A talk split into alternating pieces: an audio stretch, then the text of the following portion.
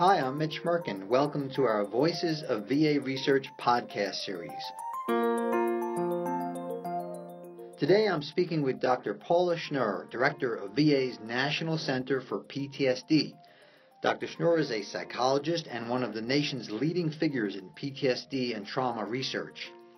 She is currently one of the lead investigators on a major clinical trial called Comparative Effectiveness Research in Veterans with PTSD. The acronym is CERV PTSD. The study is funded by the VA Cooperative Studies Program. The trial has been underway a couple of years now and it is still recruiting at nearly 20 VA medical centers nationwide. In all, 900 veterans will take part. Notably, this is believed to be the largest clinical trial ever done comparing psychotherapies for PTSD. In a nutshell, the study is a head to head comparison of the two main psychotherapies that VA recommends for the treatment of PTSD. One is called prolonged exposure therapy, or PE. The other is cognitive processing therapy, or CPT. Dr. Schnurr, welcome to Voices of VA Research. Before we talk about the CERV PTSD trial specifically, please give us a bit of background on the use of these two psychotherapies in VA. The VA and the Department of Defense have a practice guideline for PTSD with a, a, new version that was just issued in June of 2017. And the recommended first line treatment is a trauma focused psychotherapy, even above the best medications and other types of psychotherapies.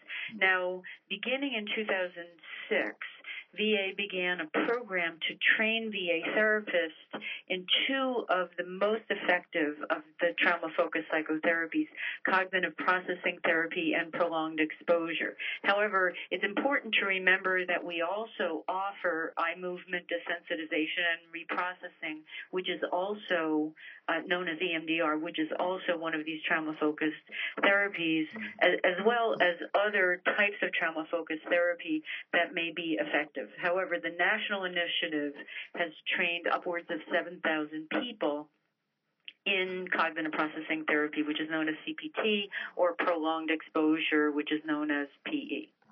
So the focus in this study is on PE and CPT, even though there are other types of psychotherapy that VA offers. That's right. And we thought that the comparison between PE and CPT was particularly important because those are the two treatments we have implemented in the national training program. They also are different treatments theoretically and in the way they are uh, delivered. And people do have preferences for, often will have preferences for one versus the other. In practice, how does a therapist decide which therapy will be best for a particular veteran? Exactly what is done may vary between therapists and across VA sites, but at all VA facilities, patients have access to these treatments. And so there is some discussion either one-on-one between a patient and a therapist and or with uh, a, a, larger group. Many sites use orientation sessions uh, presenting to a, a group of uh, patients, of veteran patients, who can ask questions uh, and learn in the group format. Um, then that typically would be followed by either a, a, person making a decision. At some sites, the person might say, I really want PE, for example, mm-hmm. and they would get assigned to a PE therapist. In some cases, that decision would get made once the person was assigned to a, a therapist.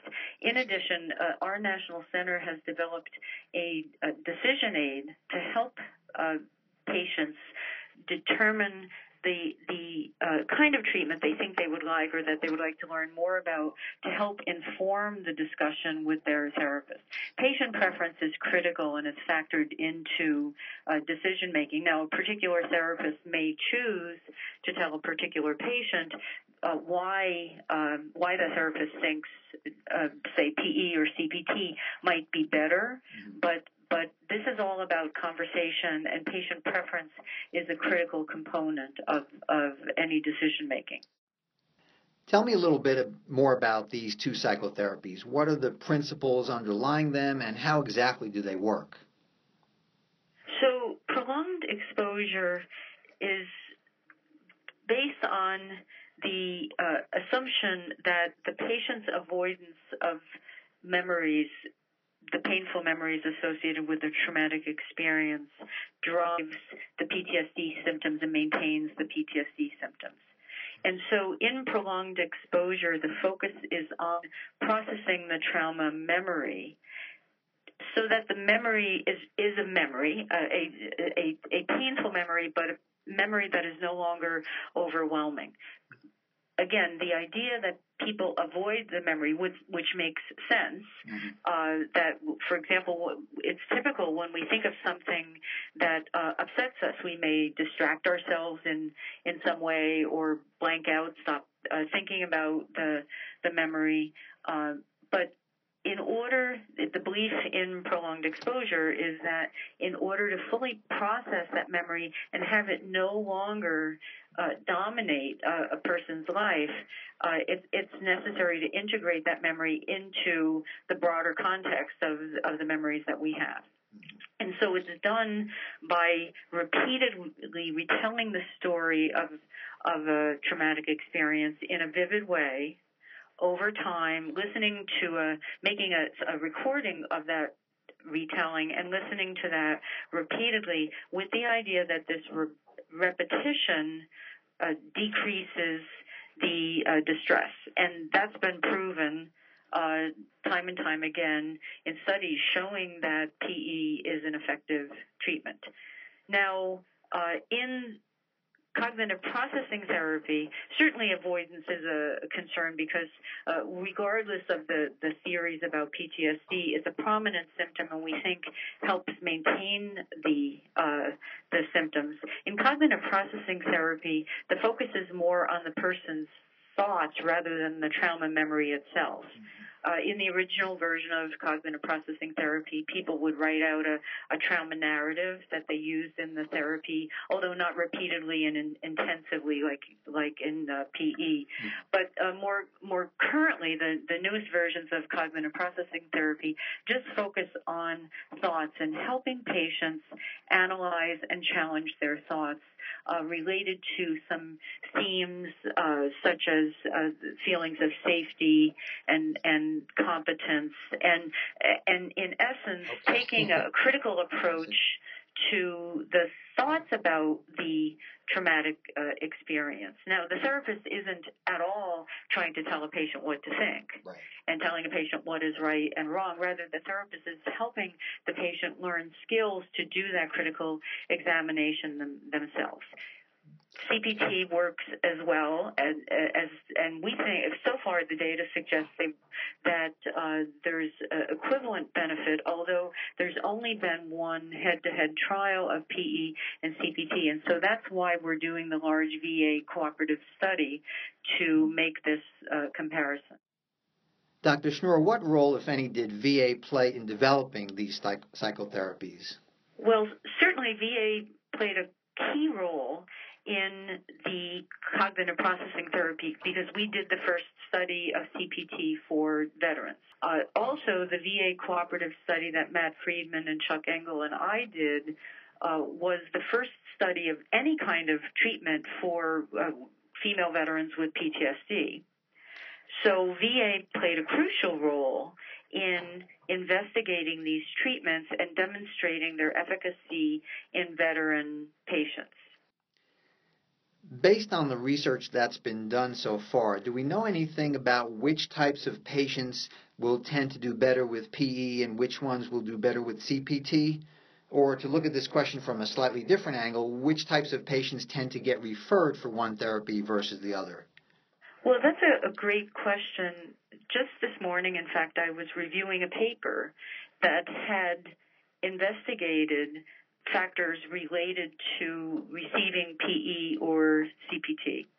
I, I've also been part of some studies and, and um, have read further studies uh, interviewing clinicians about their beliefs uh, regarding who might be better for PE or CPT. But the answer is we really don't know. Mm. And so it is certainly the case that clinicians have belief, in addition to patient preferences, which uh, should be, uh, in, my view, patient preferences should be the uh, ultimate determinant.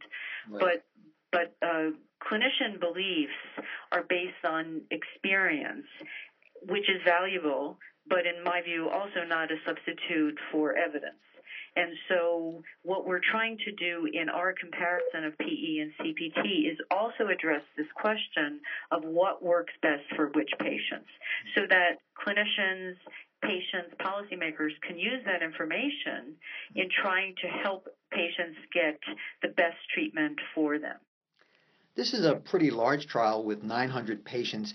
Will that allow you to stratify the results so you can go beyond the big picture of which therapy seems to be more effective overall and drill down into particular subgroups of patients and say, okay, this therapy seems to work better for women and this one for men, or this one seems to be better for older patients and this one for younger ones? Typically, when you determine power for a trial, you have some sense of the size of the effect you're looking for, mm. and the lack of evidence made that very challenging. Mm. So we have created a study that is is very large and we believe will be is large enough for stratifying the data along meaningful lines to find at least moderate uh, effects. And so, for example, we, we, we have 900 patients proposed in the trial. And currently, about 20% of them are women. So if we hit our target, we will have a very large number of women to compare with men. In fact, the number of women we have, which would be, if I do the math uh, quickly in my head, that would be 180 women. That's actually larger than many studies of PTSD treatment that include both men and women and mm-hmm. all of the comparison groups. So it's certainly the case that there will be smaller and smaller subgroups, especially if we combine factors. Mm. But for some of the main considerations, and, and, gender is is really at the top of my list, and followed by things like trauma type and and war era and age. Uh, I think we're, and also race and ethnicity. We we also we will have enough statistical power to uh, make uh, meaningful conclusions about the effect of those factors. Based on what we've seen in VA mental health clinics over the past few years, do the two therapies seem to have similar retention rates, or do veterans seem more likely to drop out with one versus the other? the trauma focused therapies, and in general, the, these therapies are cognitive behavioral manualized therapies, have uh, fairly uh, similar uh, retention rates, somewhere in the range of um, uh, say 60 to uh, 70 percent. You know, it, it's interesting. There was a recent uh, meta-analysis looking at dropout from cognitive behavioral therapies, and sometimes we hear uh, in the media and other, and even in the scientific literature, concerns that PE and CPT have unacceptably high dropout. But in fact, um, PTSD and trauma focused treatment were more in the middle of the pack when it comes to looking at cognitive behavioral therapies in general for all disorders. Dr. Schnurr, once this trial is completed, do you think your team will want to do further trials comparing PE and or CPT to other types of treatment for PTSD, such as EMDR or other forms of psychotherapy that are also in use in VA? For me, the, the next thing I want to do is investigate strategies to enhance the effectiveness of the treatments that work. Our treatments work well, but they don't work well enough for enough people yet. Mm-hmm. And finding the ways to boost their effectiveness uh, I think is is very important.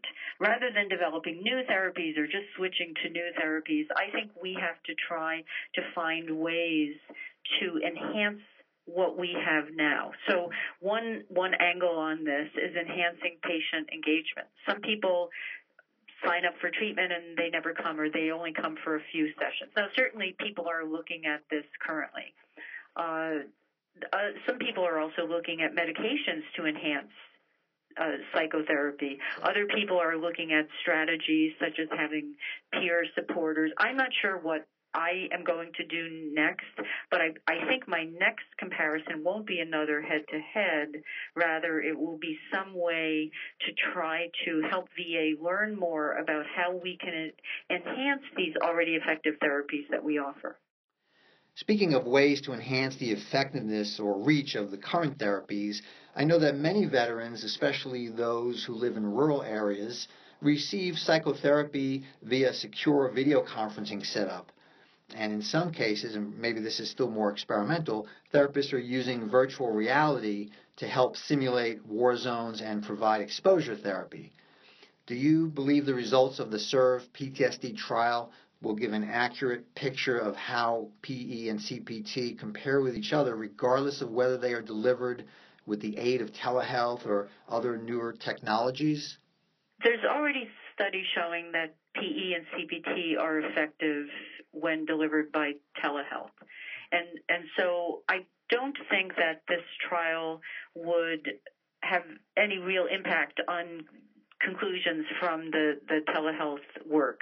Virtual reality is something different. It's a different modality, which is in fact an in-person therapy, but using technology to uh, support the imaginal exposure. In fact, to make it virtual rather than imaginal. So, in, in just to back up, in prolonged exposure, the person is asked to uh, retell the the trauma narrative in as vivid a first person way as possible. In virtual reality, technology will be used to create a visual and sensory experience that may not exactly match the person's experience, although many elements can be added to a virtual reality ex- exposure to make it as customized as uh, possible. But these are different ways of doing the in-person treatment. We don't know very much about how virtual reality compares to standard in-person exposure, but there was one recent trial suggesting that the in-person had uh, somewhat better benefits than the, the virtual benefits. It's only one trial. But I, what I would say is, is that because we are delivering this all in standard format, I don't I don't know that the results would be relevant to interpreting a virtual reality trial. Dr. Schnurr, I'd like to ask you about the fact that veterans in, in this trial, in addition to receiving one of the two psychotherapies, may also be receiving other treatment for their PTSD, such as medication, or for that matter, they may be meditating.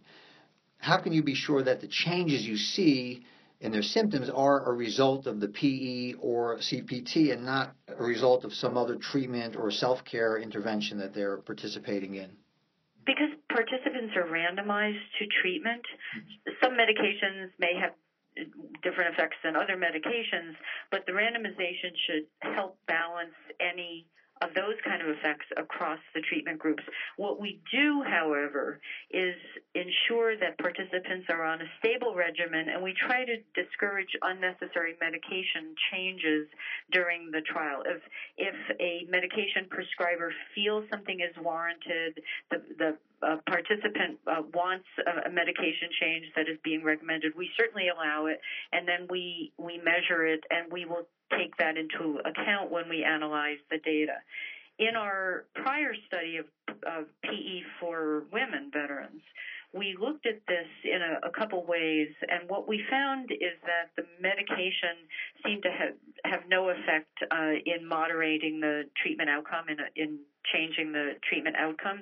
When we looked a little more deeply at type of medication, the only thing that we found was that women who were taking benzodiazepines such as um, Xanax had less response to the comparison treatment, present-centered th- uh, therapy, but that, that even taking benzodiazepines which some people had hypothesized would reduce the effectiveness of PE. We found no evidence of that.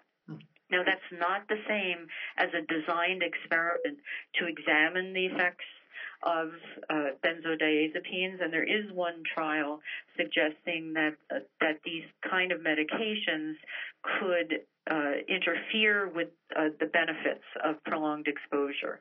But uh, that also may reflect a direction for my future research. As I was saying, I want to I want to look further at how we can enhance medications and understanding how to combine the best medications and the best psychotherapies is important.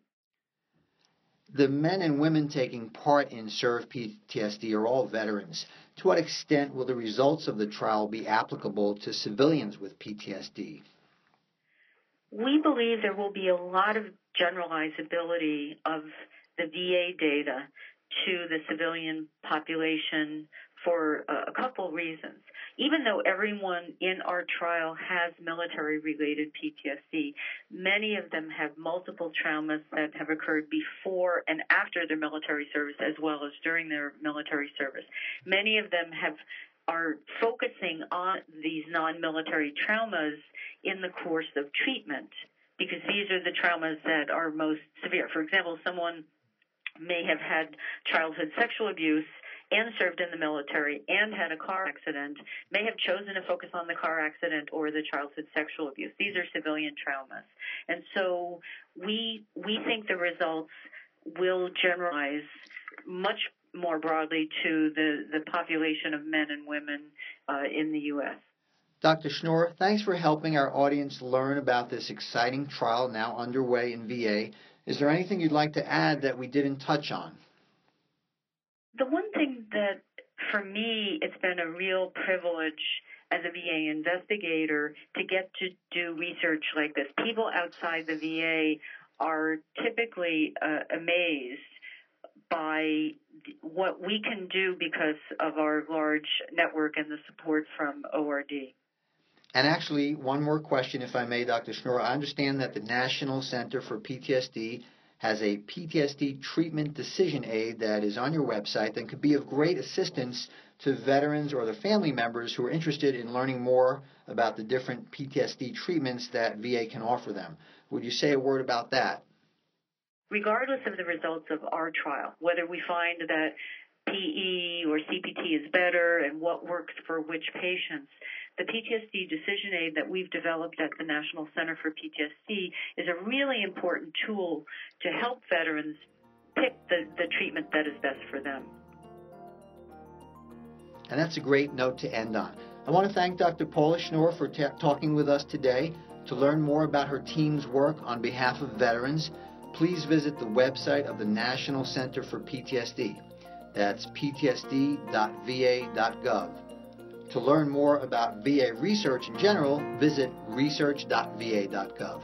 I'm Mitch Mirkin. Thanks for joining us on Voices of VA Research.